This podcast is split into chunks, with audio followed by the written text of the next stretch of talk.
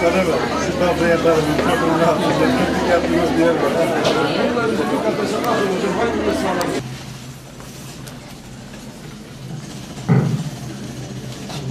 Evet. Bismillahirrahmanirrahim. Bihi nesta'in.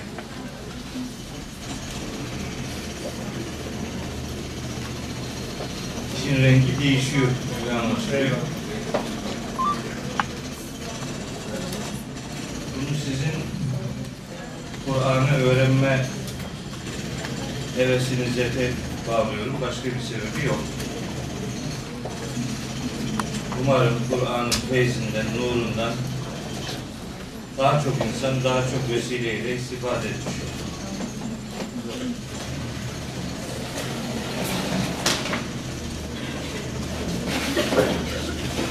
Bir önceki ders Hazreti Peygamber'i Risalete hazırlayan onu hayatından nelerin beklediğini ifade eden ve kendisine yönelik bir takım nimetlerin zikredildiği Duha ve İnşirah surelerini burada okumaya gayret etmişiz. Onun devamı olarak bugün de böyle anlaşmıştık sanıyorum. Tin suresini ve sadece Tin suresiyle olmaz o. Peşinden Kadir suresini de işleyip bu ara küçük surelerden beş tanesini teberrüken bugün bitirmiş olalım. Sonra haftaya inşallah normal sıraya yani Kalem suresine dönüşerek dersimizi sürdürürüz.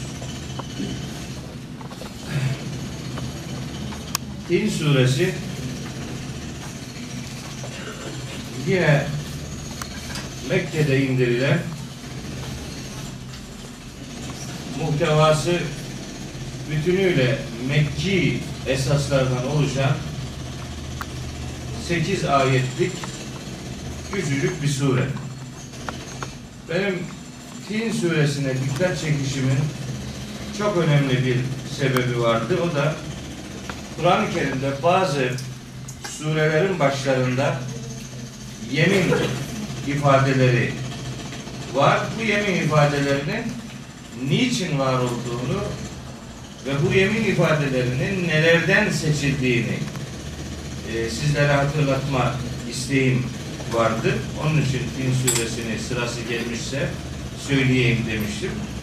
Kur'an-ı Kerim'de bazı Mekki surelerin, bütününün değil, bazı Mekki surelerin başında yemin ifadeleri var. Yemin ifadesi kullanılmasının bir takım gerekçeleri sıralanmış. Bu gerekçelerden biri Arapların alışkanlığının devamı. Araplar da bir sözü söylerken muhatabı inandırma gayesiyle yemin ifadeleriyle söz söylenirdi. Yemin ederek daha inandırıcı olma arzusu dile getirilirdi. Bunun için yemin edilir deniyor. İkincisi yemin edilen varlıkların önemine dikkat çekmek için Cenab-ı Hak yemin ediyor olabilir.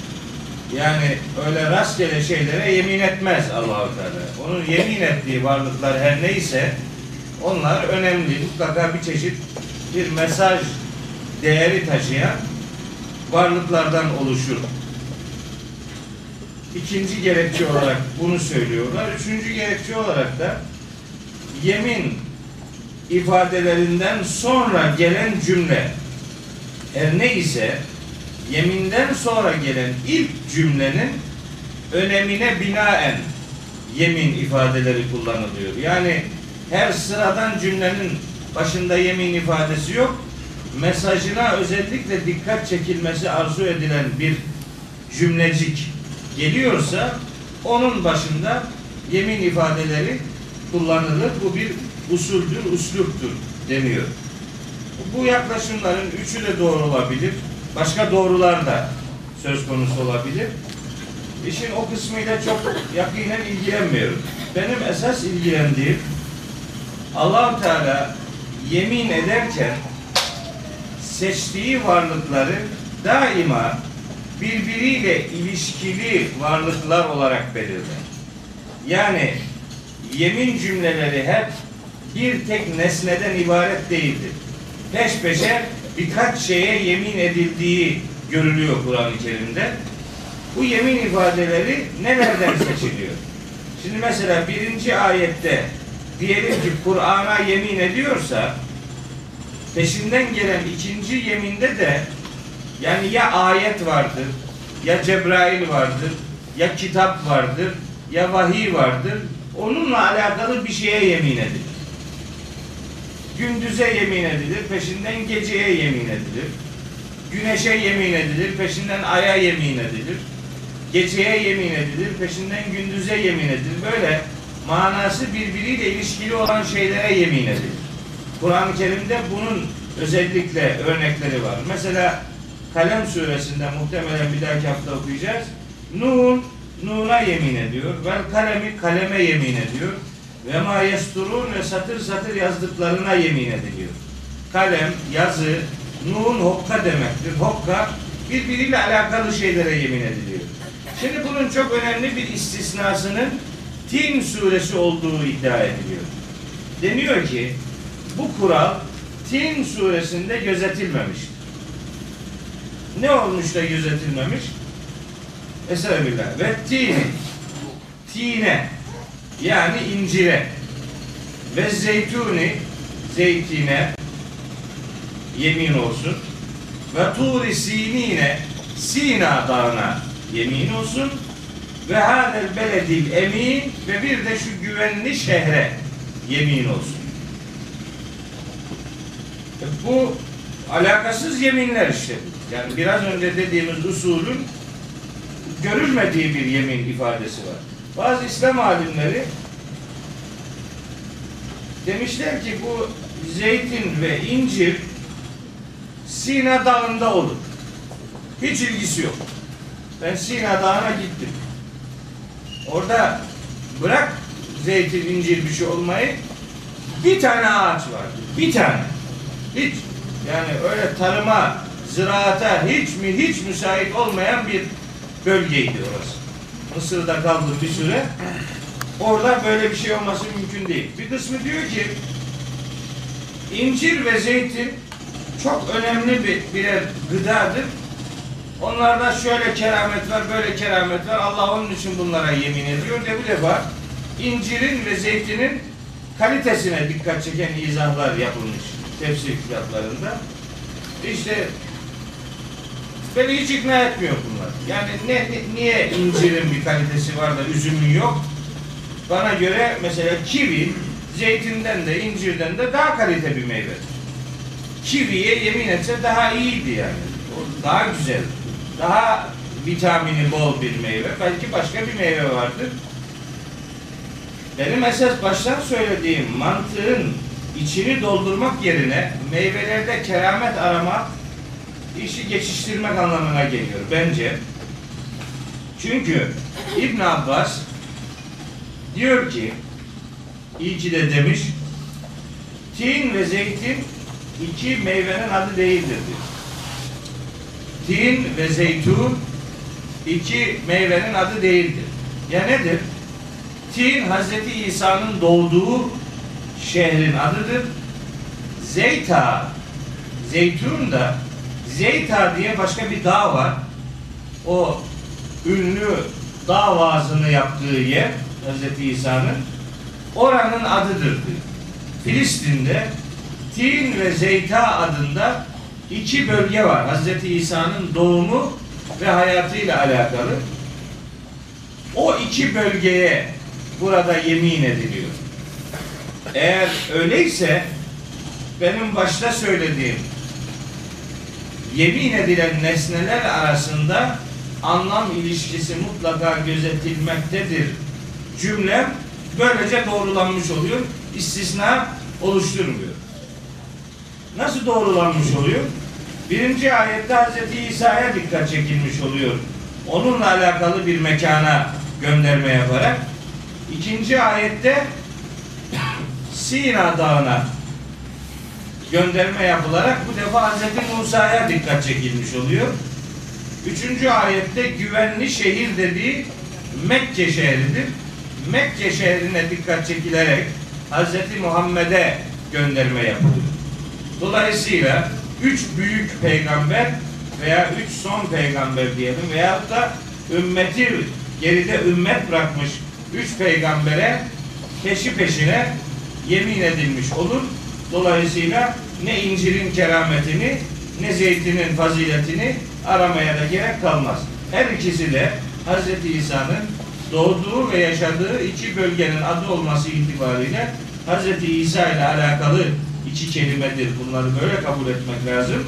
Sina Dağı Hz. Musa ile güvenli şehir de Hz. Muhammed Aleyhisselam'la alakalı bir göndermedir. Dolayısıyla bunu İncil suresi olmaktan çıkartıp peygamberi sistemi hatırlatan bir kimlikte bunu görme iyi daha doğru buluyor. Evet. Şimdi esas bu yeminden sonra dikkat çekilen dördüncü ayet. Yeminlerden sonraki birinci cümlelerin çok önemli olduğunu ifade etmiştim. Diyor ki Yüce Allah dördüncü ayette لَقَدْ خَلَقْنَا الْاِنْسَانَ fi ahseni takvimin. Hem ilk üç ayette bir takım nesnelere yemin ediyor Yüce Allah hem de dördüncü ayetin başına lekad takısını getirerek yeni bir vurgu manası veriyor. Lekad lam vurgu harfidir.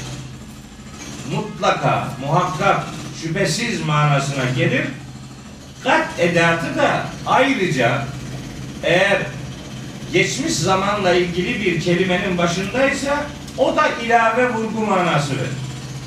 Kat edatı muzari dediğimiz geniş zaman ifade eden kipin başına gelirse bazen zaman zaman ara sıra manalarına gelir ama geçmiş zaman ifade eden mazi fiilin başına gelirse muhakkak vurgu manası verir.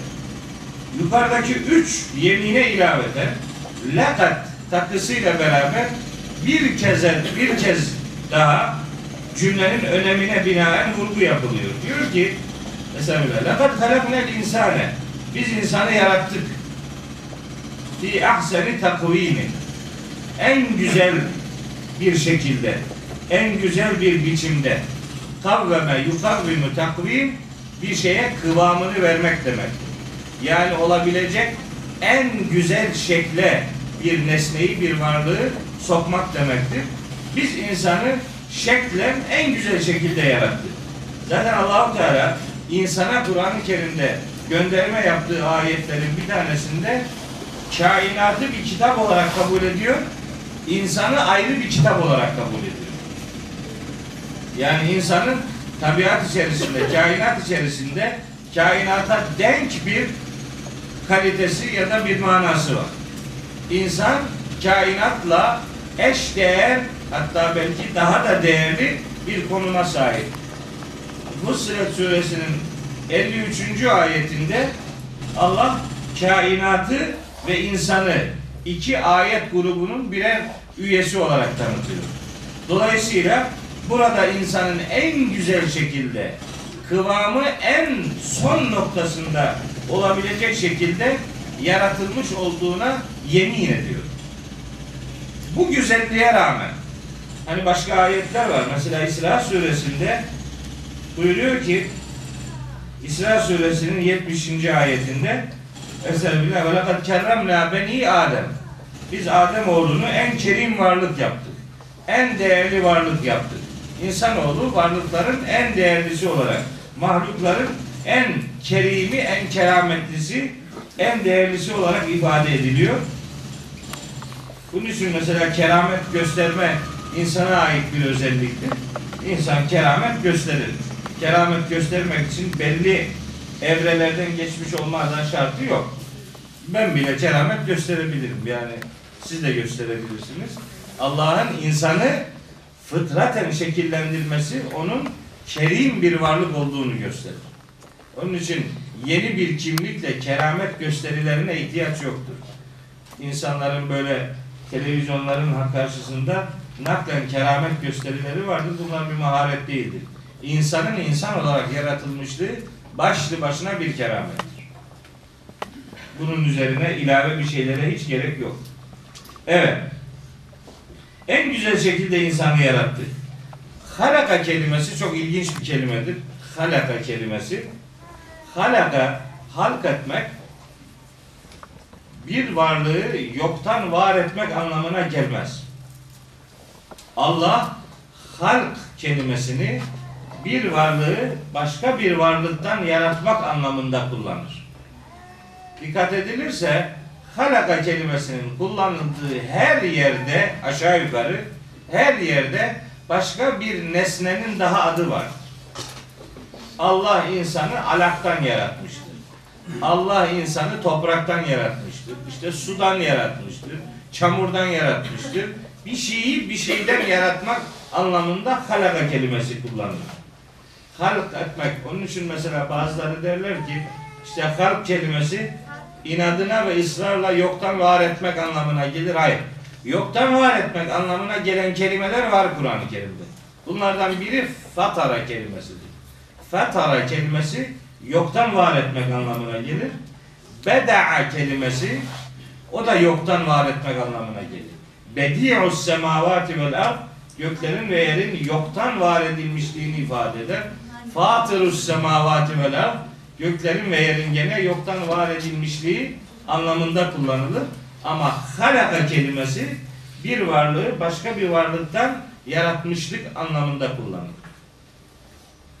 Evet, insanı en güzel şekilde yarattık. Sonra sümme sonra reddedinahu onu reddettik, çevirdik esfele safilin. Aşağıların en aşağısına onu çevirdik. Şimdi burada sıkıntılı bir ifade var. En güzel şekilde yaratılan insanın aşağıların da aşağısına çevrilmesi sanki insanın olmadığı, insanın müdahil olmadığı, kendi iradesinin işin içerisine girmediği bir durumda aşağılıklara çevrilmesi anlamı hissediliyor. Yani cümleye bakınca, meale bakınca bu anlam akla geliyor. Ama Kur'an'ı anlamada çok önemli bir ilke var. Kur'an-ı Kerim'in bir konuda söylediği bir sözü, bir ayeti anlar anlamak için o konuyla alakalı diğer ayetleri de mutlak surette bilme zorunluluğu vardır. Başka ayetleri bilmeden, başka ayetleri tanımadan, onlara gönderme yapmadan, onları yok varsayarak bir ayetle bir konuda sonuca gidilmez.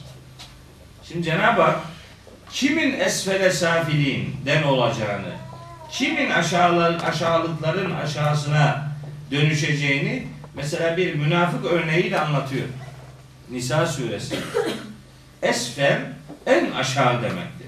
En aşağı cehennemin bir sıfatıdır. Burada aşağıların aşağısına çevrilmekten maksat insanın cehenneme atılması demektir. Allah-u Teala Kur'an-ı Kerim'de kimi cehenneme atacağını defalarca, onlarca, yüzlerce örnek vererek kimliklerini, niteliklerini tespit ederek cehennemi kimlerle dolduracağının adresini belirlemiştir.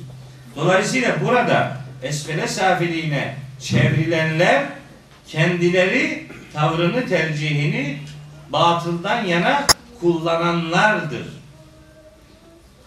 Başka ayetlerin işaretiyle biz bu manayı anlarız. Ama Cenab-ı Hak 5. 6. ayette bu işin insan iradesiyle mana anlamında bir ilişkisi olduğunu beyan ediyor. Diyor ki illa ancak herkes esfele safiliğine çevrilecek diye bir kural yok. Bunun istisnaları var. İstisna demek müstesna kabul edilenler diğerlerinden azdır anlamına gelir. İstisna daima yüzde 49'u oluşturur. Yüzde 51 asıl kuraldır. Buradan şu mana çıkar. Cehenneme gidenler cennete gidenlerden daha çok olacaktır. İnanmayanlar inananlardan daima bir puan fazladır. Bu dünya nüfusunu sayarak oluşturduğum bir oran değil. Ben şu ayetten bu sonucu çıkartıyorum. Yusuf suresinin 103. ayeti Hazreti Peygamber'e hitaben ifade buyuruluyor. Yüce Allah buyuruyor ki Estağfirullah. Ve ma ekterun nasi ve lev haraste bi mu'minin. Sen ne kadar üzerine düşsen de ne kadar arzu etsen de insanların çoğunluğu mümin olmayacak. Bu Hazreti Peygamber'e yönelik bir gerçek bilgilendirme ifadesi. Peygamberler içerisinde en başarılısı Hazreti Muhammed'dir. Ümmet sayısı oluşturma anlamında aleyhisselam. Ama Hazreti Peygamber'in başarısı da yüzde 49'dur. Çünkü çoğu iman etmeyecek dendiğine göre belli ki yüzde 51 iman etmeyenler grubunu oluşturacak demek. Daima böyle. Yüzde 49 da tabi az bir rakam değil. Yüzde 49 oluşuyorsa zaten imanda peygamberi sünnet yakalanmış demek. Bunu bile yakalamak şimdilerde çok uzak görünüyor. Şimdi bu istisna da onu doğruluyor. Yani genelde bir ziyan söz konusudur. Bir aldanmışlık söz konusudur. Ama bunun istisnaları vardır. İstisna işte en iyi ihtimalle yüzde 49'u oluşturur. Bakın Asr suresinde de benzer bir ifade var. Vel asri innel insane lefî husrin illellezine amenu. Yani genel hüsranın oluşacağını ifade eder ama bunun istisnası vardır. İstisnanın boyutunu da biz yüzde 49 olarak şişirebiliriz. İllellezine amenu. iman edenler ve amilus salihati ve salih amel işleyenler müstesnadır. Ne demek? İman e- eğer bakın 5. ayette aşağıların aşağısına çevrilmek insan iradesi dışında bir müdahalenin sonucu olsaydı istisnadan sonraki cümlede iman edenler ve yararlı iş yapanlar diye bir cümle kullanılmazdı. Bu defa şöyle denirdi. Biz onları aşağıların en aşağısına çevirdik. İçlerinden bir bölümünde bundan müstesnadır ki onlar iman ettirilmiş ve salih amel işlettirilmiş insanlardır denirdi. Böyle denmediği için yani ettirgen bir ifade kullanılmadığı için insan iradesini öne çıkartan bir ifade kullanıldığı için iman etmek ve salih amel işlemek insan iradesinin sonucudur. Ona göre esfele safilin denen aşağıların en aşağısına itilmek de insan iradesinin onaylanması anlamında. Allah hiç kimseyi hak etmediği sürece imana getirmez. Hiç kimseyi hak etmediği sürece dalalete terk etmez. Yudillu men yeşâ'u ve yehdi men yeşâ ayetlerinin ifade ettiği mana budur. Allah dilediğini hidayete erdirir, dilediğini sapıklığa düşürür diye tercüme edilen o ayet hatalı tercüme edilmektedir. Allah dilediğine hidayet verir, dilediğini saptırmaz. Allah dileyene hidayet verir, dileyeni saptırır. Yeşâ'u fiilinin faili insandır. Allah değildir. Allah insanın kararını dikkate alır. İsteyene hidayet verir, isteyene dalalet verir. Bütün ayetlerde bu mana işlenerek konu şekillendirilmiştir. Allah isterse insanları hidayete erdiremez mi? Elbette. İşte insana irade vermeden onu istediği gibi şekillendirebilirdi. Tıpkı melekleri şekillendirdiği gibi.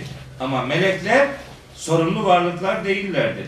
Bir varlığı sorumlu tutabilmek için ona alternatif sunmak, seçenek hakkı sunmak gerekir. Seçenek sunulmayan insan imtihana tabi tutulamaz. Dolayısıyla Allah insanı iradeli varlık olarak yaratmıştır. İradesine göre insana muamele yapacağını da Kur'an-ı Kerim'de ifade etmiştir. Onlarca ayet var. Allah'ın dilemesi yönünde şekillendirilen izahların tersine insan iradesini ortaya çıkartan onlarca ayet var. Mesela temerrüken bir iki tane söyleyeyim. Mesela